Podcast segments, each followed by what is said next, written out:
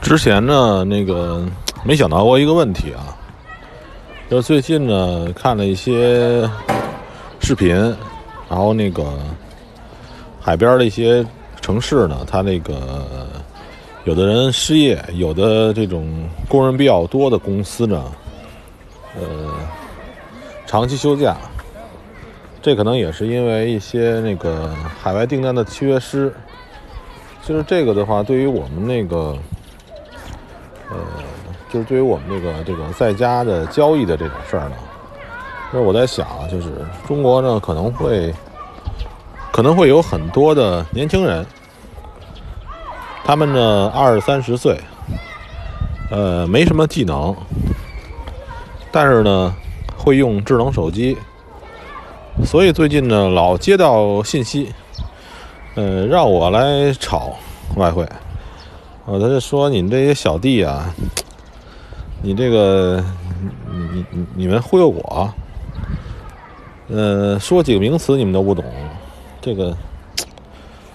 但是我忽然感觉啊，就是 忽然可能是应涌出了大量的需求，就是很多这个年轻的小伙子没事干了，小姑娘没事干了。二十多岁拿个手机，自然而然的话就想到呢，是不是能够拿个手机，在这个被窝里挣点钱？嗯，这个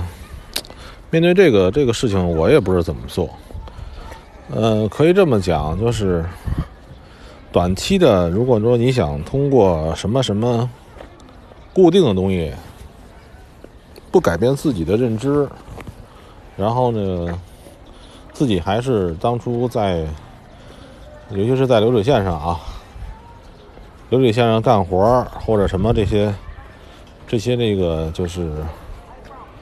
就遵守命令的这种认知，你你赚不到钱的。那想一个，那天人讲一笑话啊，就说这个酒店里的那个酒店里啊，就是那些这这些酒店里边用的那些浴巾呐、毛巾。这故事讲的是这样啊，就是说那个这个酒店那一方呢，他总希望那些那个客人住好几天的客人，就是不要这个呃怎么说呢？不要勤勤奋的老换浴巾，对吧？你这个毛巾浴巾你多用几天怎么了？对吧？所以这个时候呢，酒店呢贴出了一些。温馨提示，什么这个这个污染水源啊，这个环保啊，可是呢效果不理想，就是它就是叫做什么啊？这叫一种道德绑绑架。希望你们呢，这个为了在爱护大自然啊，什么东西，有的这个酒店呢直接贴出来，是这个什么呢？是这个贴出一些事实来。你比如说有有的酒店贴出来一些事实，就是说，据估算，哎，百分之六十六、百分之七十八的什么员工，就是这个这个这个旅客，都两天用一次，两天用一条浴巾，或者怎么说吧，就是，也就是说呢，就是他那个提出一个事实，让这个这个这个这个旅客呢，就是感觉呢这个。呃，就是大多数人都不是，呃，就是都不是一天用一个浴巾。如果住很多天的话，这个结果呢很好。也就是说，这个说明一个什么问题呢？就是大多数的人呢还是喜欢于随大溜，是吧？就是他不想思考，也不想被道德绑架，他只喜欢随大溜，别人怎么做他也怎么做。我在想着，就是大多数的，就是中国这些失业的打工仔们，在这流水线上干活干的时间长的人，他们就希望呢，有个人告诉他们什么时候买多，什么时候买空，什么时候干什么，啊，什么时候干什么。这样的话呢，似乎有人有人告诉他就可以盈利了。啊，比较乱啊，就在小公园里。然后呢，所以这种人呢，我在想呢，呃，怎么帮助他们？我也不是高尚的人啊，我只是感觉这个，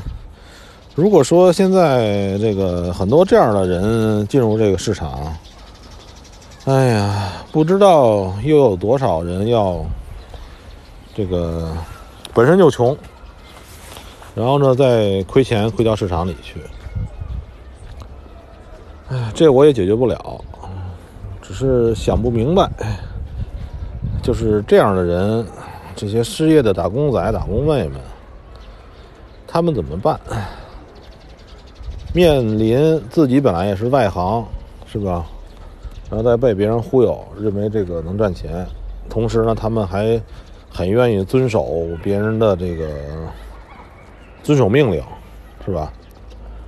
呃，这时候再来几个大师忽悠他们说：“你按照我的方法做，怎么怎么怎么的就怎么着，是吧？”我也无解，我也是忽然想到这个问题，也是最近老接到别人骚扰，感觉呢就是似乎有这个，哎，这个事情这样了，我也没办法。